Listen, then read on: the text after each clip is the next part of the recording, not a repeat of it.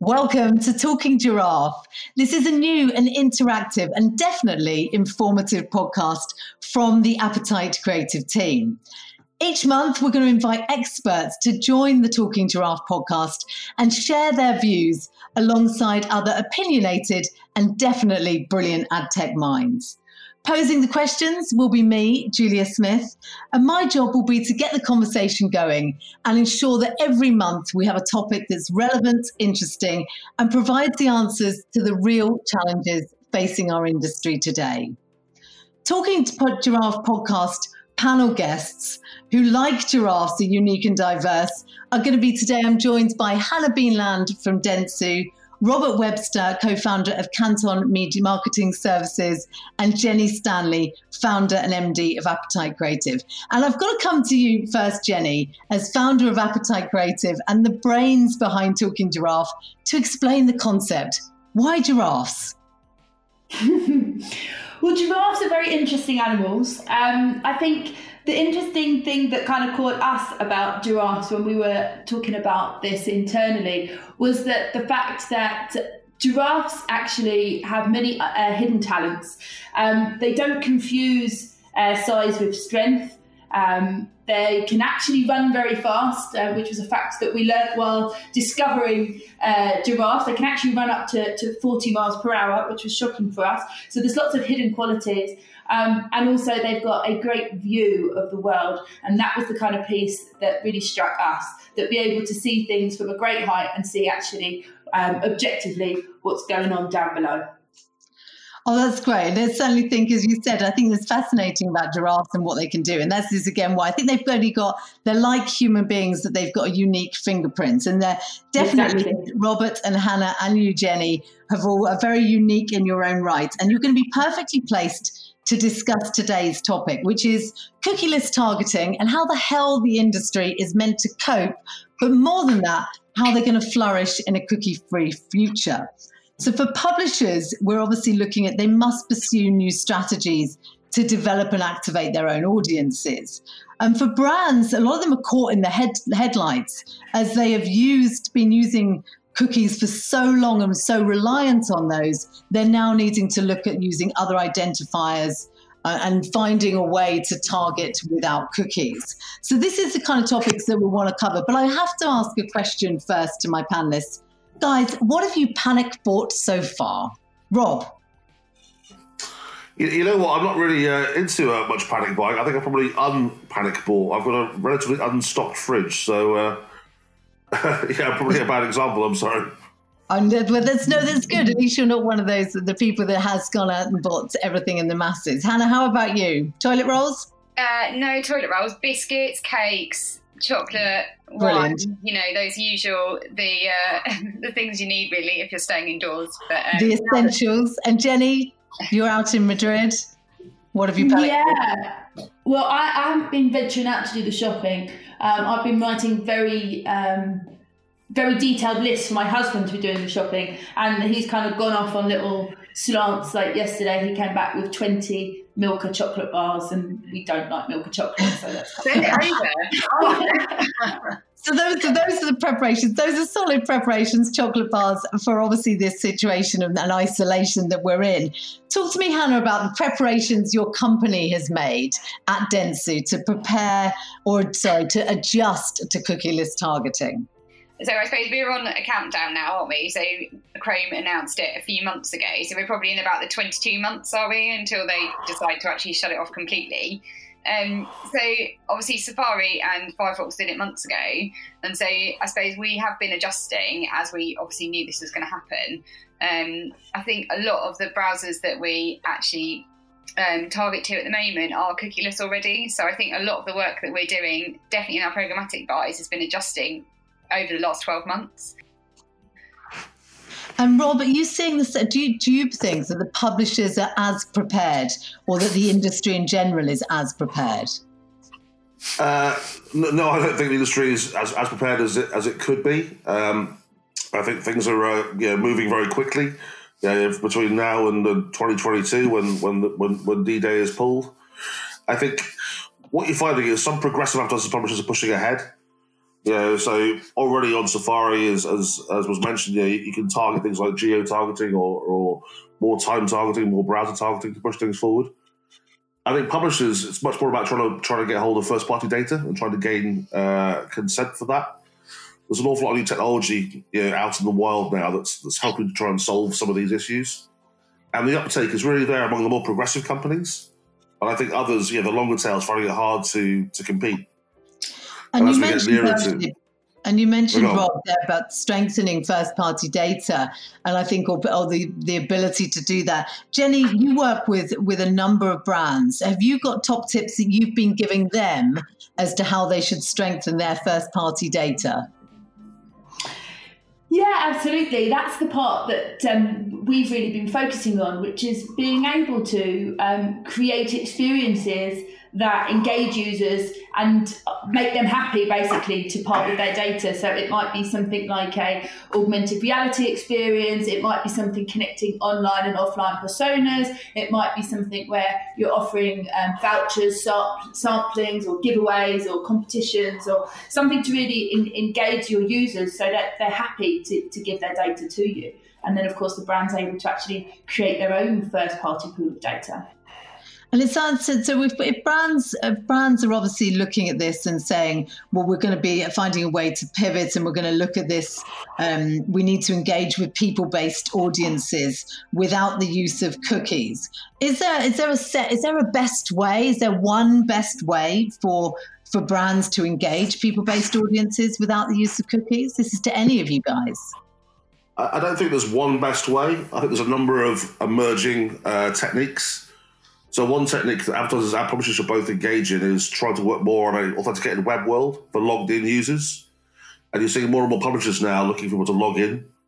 And with advertisers then able to sort of partner with those companies using new technology, people like uh, people like InfoSum, people like Permutive, you're able to then go and target on that one-to-one level uh, and generate consent. So I think that's one really um, important methodology. But then there's other yeah, there's other ways of doing it as well. It's, it's using proxies for that. So I think location targeting uh, is absolutely, absolutely vital.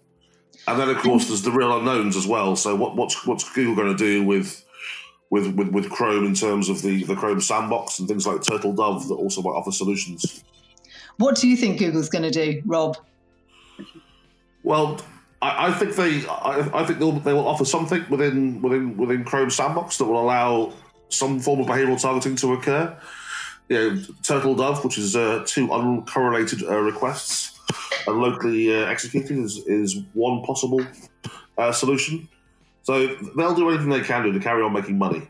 Uh, and I think that that's definitely there's no question that that's at the forefront of their mind. So on another, mm. let's think about this way about making money. I, part of me thinks that this is actually going to be a good thing for publishers and they're going to see an increase in revenues potentially. You know, have third party cookies been holding them back? Will we see an end to mass reach, low cost, but a rise in brand safe quality and viewable impressions? Hannah, uh, you, you speak to publisher, the publishers and work with the publishers. What's your opinion on that? What are you seeing? I think as long as the IAB can support them to create that framework of um, segments or that using that audience taxonomy so that we can actually work out what's on that page, um, I think that's the key at the moment. When I've spoken to publishers recently, they are just, yeah, they're not happy about us at all as agencies, not, you know, trying to have the smallest reach we possibly can. And they want us to try and buy more stuff. And so the only way we're going to be able to do that is if we, we open up those pages so we can yeah. see what's actually inside them and not block. Because we have, you know, huge ex- exclusion and inclusion lists that we have to abide by, you know, which is sent by the client or we have in our own teams. And so to be able to widen those slightly so that we can kind of we can see a bit more is obviously great for both of us. And Jenny, you're also working with publishers, and, and uh, is there have you been looking working with them on recommendations as to best practices to get data richness out of their registered users? Yeah, we've been looking at ways to actually help publishers um, encourage people to um, sign in, whether that's subscription model or not. You can still sign in um, for free to be able to um, read content. And so we've been creating different um, hub sites, we've been creating landing pages, we've been creating ways basically to help uh, users uh, part with their, their data or log in in some way, um, even if it's not actually a subscription model, but get people engaged and interacting um, and, and, getting something back for, for logging in, basically. And I want to come to you actually, Rob, on that because I think so because you work very closely with the brands, and brands have relied on third-party cookies to enhance lift, maximize returns, measure outcomes, make decisions, all of those things. What are they going to do now? What are your brands saying? In, terms of measurement, well, yeah. We're, we're looking for new ways, uh, I mean, to measure. I mean, I think an awful lot of brands historically measured very, very badly. I mean, the biggest trick that search engines ever pulled was trying to convince them that uh, that convince brands that brand search was actually a, a demand generating channel rather than just lazy navigation. So I think what everyone's trying to do now is first of all understand as much as they can do uh, about their um, uh, about what data they can get out now in systems. It's connecting to the walled gardens because the walled gardens are going to have more reliable data moving forward. Uh, and also really turbocharging their predictive modeling and econometrics because that's really going to be the kind of the methodology that will really kind of survive um, uh, longer term. So brands that are pushing ahead with that with that now are going to be a real advantage when cookies do finally end uh, in, in a year or two's time. And you mentioned walled gardens, and this was a point actually I wanted to give to you to ask you, Hannah because um, I wonder if, if, from your perspective, you think walled gardens are the answer for providing accurately targeted audience and the ability to measure campaigns. Are they the answer? Um, yeah, that's a big question. Um, I don't think they always are. I think obviously they're always part of our media plans at the moment, but I don't think they're this one solution that we need to look at and see how we replicate. I think publishers got an enormous wealth of information, and we need to tap into that um, the information you get back from Facebook will be different, obviously, from the stuff you'll get from News UK. So obviously, we need to have both of those strands when we're looking at buying inventory for our clients. And I think that. Oh, sorry, Rob, you go. I say I think you're going to find a lot of new walled gardens, though. I think that yeah, I agree with, with everything Hannah just said, um, and you want to really help out publishers, but people like the Ozone Project can effectively create new walled gardens around premium publishers that really kind of protect premium quality and, and quality audiences. I think in the in the sort of the more video and TV space, you see people like Channel Four and ITV really pushing ahead with their own kind of wall walled garden type approach. Remember, h- higher walls can be good because they keep out the bad actors. Yeah, and, absolutely. And if, if you're a consumer saying, you know, do you want to consent and trust your data to somebody? It's much easier to consent to brands that you've heard of be it big brands like sort of you know News International or ITV or Channel Four, or, or the big brands that are targeting you, rather than an ad tech company you've never heard of. So I think we must be careful. Walled gardens doesn't have to mean just Google and Facebook, and they can actually be really a really good solution for us moving forward. I think, and I think there is a hope that it's not Google and Facebook, and that this is a chance for publishers to to start bringing clawing back money. One question on that then is: Is it the case that contextual targeting offerings from publishers is going to be is going to help maintain grow CPMS or claw back that spend. Is that the answer? Contextual targeting. I mean, yeah. I think context. Oh. As long as they're coming to us and telling us what they're doing, then absolutely that can help. I think the problem is always communication, isn't it? That you know we've had DSPs and SSPs in the way. If you kind of try and get a bit more communication direct with the seller and the buyer, then that will always help those conversations. Jenny, what do you think as well about contextual targeting as a, as a thought of, of being able to help maintain CPMs or increase spend? I think it's another one of those tools, you know, that, that Rob kind of said it's not one way. I think there's lots of different ways. I mean, offering contextual uh, targeting is, is an easy way to be able to um, communicate with customers that are of a, a, certain group. You know, so you want to offer an upgrade to consumers um, if you can get their data. So again, I think it's about you know tangible rewards for, for getting information and, and contextual obviously is is a way that will work in being able to group people together. And here's a thought as well. Another option is, because you're mentioning the duopoly, is maybe publishers just replicate the successful strategy of Facebook and Google and monitor in their, the way that they monetize their owned and operated inventory. I mean, can we learn lessons from how they do that? Yes, I really think we can. I mean, that's what I was talking about earlier about publishers launching their own walled gardens. And I think that one of the things that they really can learn from Facebook about, particularly, and Google, is how easy it is to spend money. You know, uh, almost anyone outside of ad tech could go onto Facebook or Google and spend £20 on media. Whereas if you want to go and buy programmatically through The Guardian, for example, it's very hard. You've got to go and get a DSP, you've got to get your whitelist, you've got to get your targeting. So I think making it easy and making it powerful is, is really the yeah the solution. And making it safe is really the solutions you need all publishers to kind of push forward with. And I'm going to stay with you, Rob, actually, because I know that my next question is one of the ones that is a specialist area for you. So you should be brilliant at answering it. Because I've heard a lot of statements um, at the when when we had physical events in person. The last one I went to, there was a lot of talk about this is the end of third party data. Attribution will never be the same again. Truth or fake news? Which is it, Rob?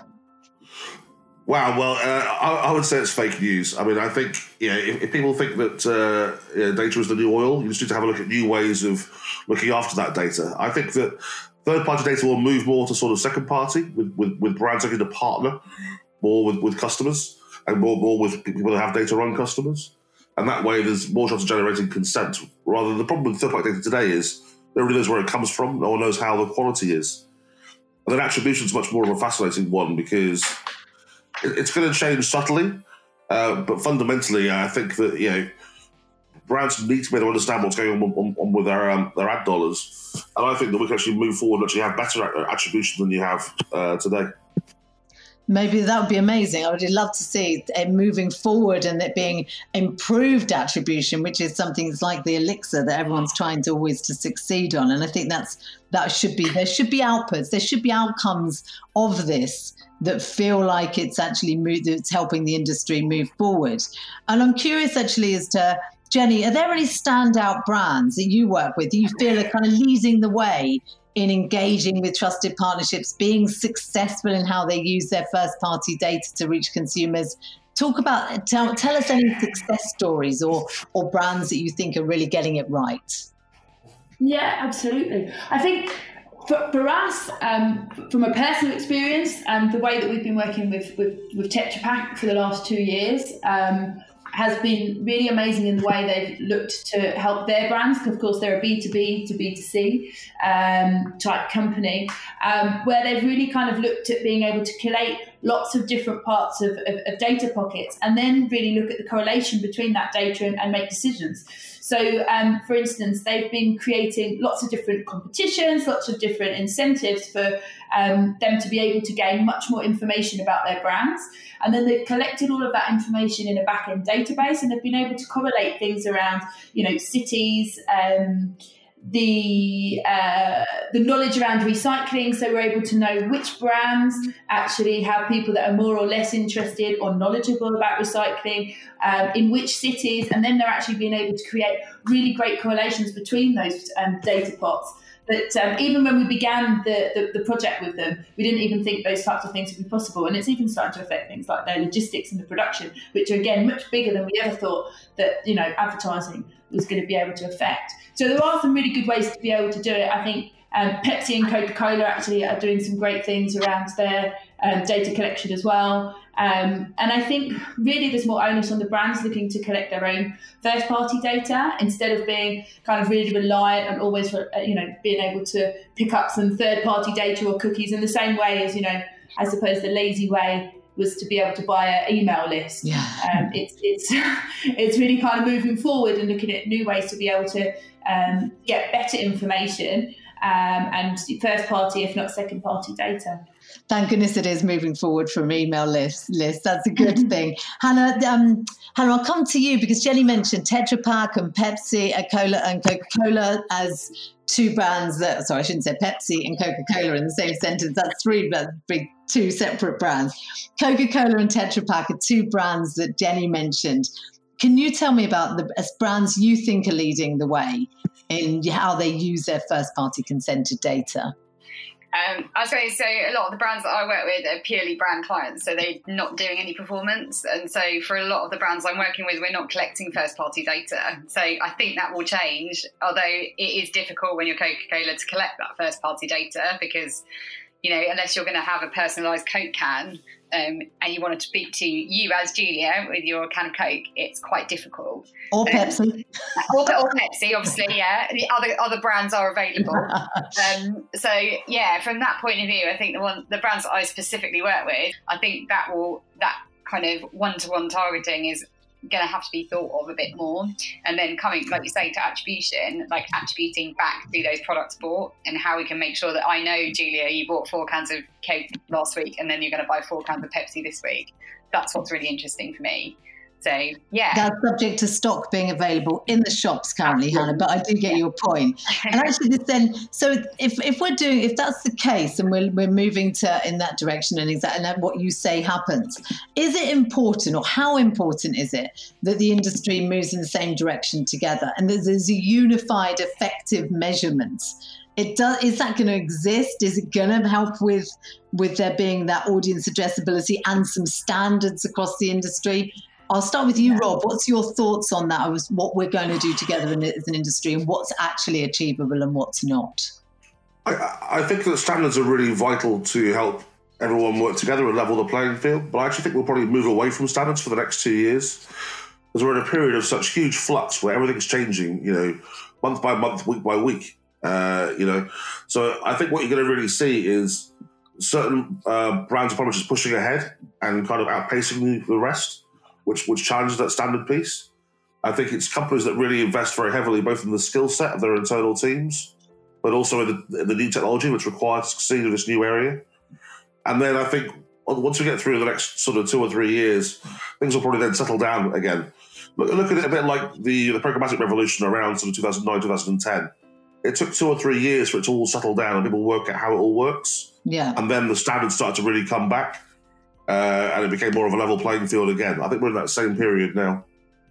Jenny, what do, do you agree? And do you think that there should be some consensus on what the industry should be doing?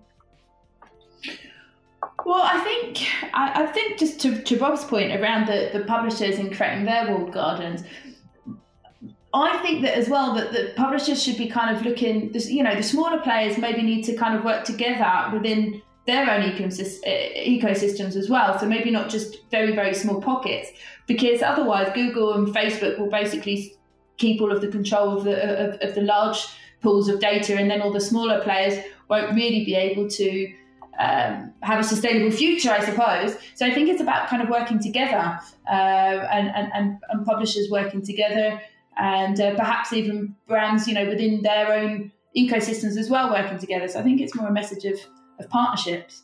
Hannah, do you agree? I mean, we've not, in some ways, we've got it so right as an industry of brands, agencies, and publishers pulling in the same direction. Is it now more important than ever for that to, to be the case, and is it achievable? Yeah, I mean, obviously, with Google's campaign manager and their amalgamation of all their kind of online products for advertisers, um, coming up with that kind of single number that is correct across Google Analytics, the DSP, you know, it's one number that is correct. What I worry with that is, and I've always got my fraud and viewability hat on somewhere, is that we're using their own tools to kind of say whether some data is correct or not. So when I'm looking at Moat and I'm looking at a specific kind of vertical of businesses, I can kind of look at the viewability across all of those businesses together. If I do that, I can't do that with Google. They're only going to give me one number, and that's for one kind of one brand and one one kind of ad server, I suppose. So that's the only thing that I worry about really is the that one number that we're going to get from Google and how correct actually is it. Yeah. Although obviously it's good to get one number and not five that mean the same thing. I think it's going to be difficult to work out what whether that number is realistic or not. And I think, yeah, that's a good, and in, in a way, actually, that's, um, I think that that ability to have some consistency has been something, and audience addressability and all of those elements have always been something we're striving for. And in so many ways, we get right. And hopefully, we're going to see that. Just as a parting shot before we have to close this very first Talking Giraffe podcast, I'd love each of you to give me one final brilliant nugget or takeaway or must do as a recommendation out to the industry. Um, I'll start with you, Rob. For me, it's all about education. You know, as we're coming to a more a world of real change, and nothing's been done before, we're having to reinvent it as we go. And the way to do that is to really back great people and have great education within your within your uh, companies and brands. And Hannah, Yeah. it. Yeah, definitely. I totally agree with Rob. Like building on that, just educating, make sure you're talking as like more than you should do, and make sure each side knows what you're doing. Like the left hand needs to speak to the right and back again, because at the moment that doesn't always happen. And Jenny, as this is uh, this talking giraffe is the brainchild of you and Appetite Creative, I'll leave you with the final thoughts. um, yeah, I think it's going back to that old age um, saying if, if we always do what we've always done, we'll always get the same results. So if we keep going down the same way of, of, of, of perhaps unethically even uh, tracking people and not looking at new ways and innovation and creativity and new technology and new ways of doing things, then we'll always end up in this same place, um, which kind of makes consumers not trust us. Uh, issues then when we have to look at GDPR and cookies and all those those different things as well. So I think it's about looking for new ways to do things. I think you're right. And I think the one thing actually that we haven't addressed, but is what I think most people know, and certainly I know you three know how important this is, is the ethics and integrity of looking at our consumers and who owns that consumer identity and making it back, come full circle back to the consumer um, and what's the right thing to do. So that's a, that's certainly great. It's, I think those have been four good takeaways for, for those listeners. And which leads me just really to thank the three of you for joining me. Thank you to Hannah Beanland from Dentsu. Thanks. Thank you from Robert Webster from Canton Marketing Services. Thank you. And finally, thank you, Jenny Stanley, founder and MD of Appetite Creative. Thank you for creating Talking Giraffe. And we'll be back next month with another topic, another set of great panelists. And we look forward to for you listening in on more views and insight. Thanks very much. Bye bye.